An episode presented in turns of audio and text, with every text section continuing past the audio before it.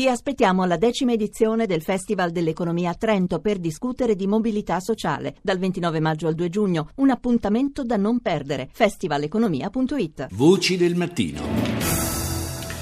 Ha suscitato critiche a livello internazionale, critiche arrivate fra l'altro anche da Stati Uniti e Italia, la condanna a morte comminata in Egitto all'ex presidente Morsi e ad altri 105 imputati.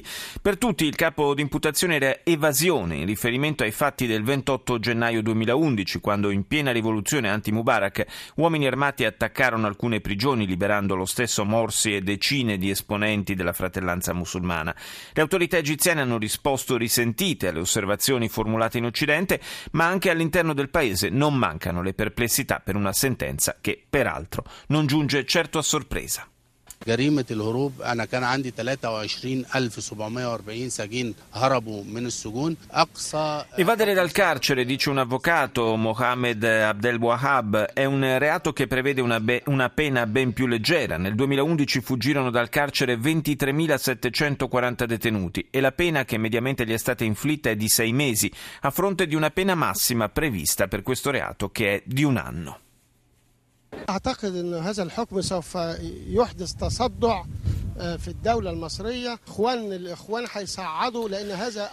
Credo che questo verdetto causerà delle forti divisioni, ha commentato il direttore esecutivo del quotidiano Al-Akbar, eh, Tarwat Shalabi. La fratellanza darà luogo a un'ulteriore escalation della violenza perché questa è la prima condanna a morte per Morsi. Faranno tutto quello che è in loro potere. Questa è una guerra contro lo Stato egiziano, una lunga guerra. Continueranno a colpire l'esercito, i magistrati e la polizia. Una previsione quest'ultima che sembra avvalorata dall'agguato che sabato stesso, giorno della sentenza, è stato compiuto nel Sinai contro un pulmino che trasportava tre magistrati, tutti morti nella sparatoria. Do il buongiorno a Sherif El Sebai, blogger e collaboratore di Panorama. Buongiorno. Buongiorno.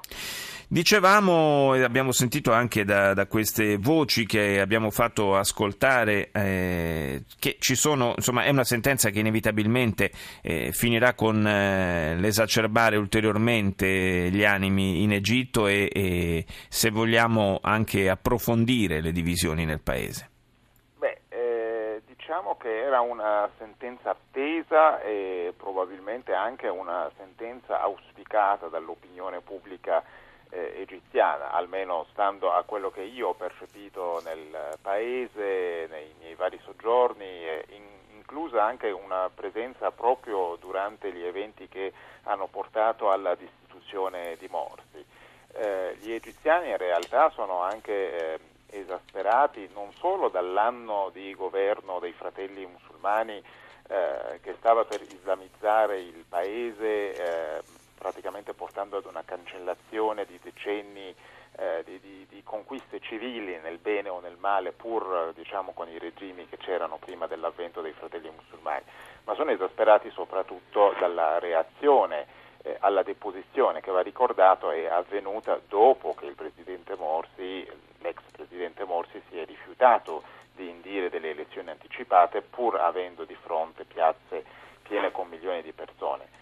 Eh, ciò detto, però qualche, qualche, perplessità, però questa sentenza dal punto di vista proprio strettamente giuridico la, sentito, suscita. Insomma. Ho sentito i commenti che ci sono stati, Sì. eh, che appunto l'evasione eh, viene punita con un massimo di un anno, mentre nel suo caso è stato condannato a morte. Allora, eh, qui va, va specificato che non è tanto il fatto dell'evasione, ma è il fatto che per evadere dal carcere eh, abbiano favorito l'entrata nel paese di elementi stranieri, in questo caso stiamo parlando di elementi appunto di Hamas e questa era una cosa che era eh, già sui giornali all'epoca, quindi era una cosa acclarata, che erano entrati dei comandi stranieri nel paese e questa azione di questi comandi stranieri è quella che ha anche permesso eh, il fatto che da quelle prigioni scappassero migliaia di criminali comuni portando il paese sull'orlo del caos. Quindi è essenzialmente questo l'elemento che porta alla condanna a morte, ovvero la collaborazione con elementi stranieri portando ad una situazione che poteva portare al crollo dello Stato. Nel frattempo il, l'Egitto deve fare i conti con una situazione che mi sembra molto complicata, in particolare nel Sinai.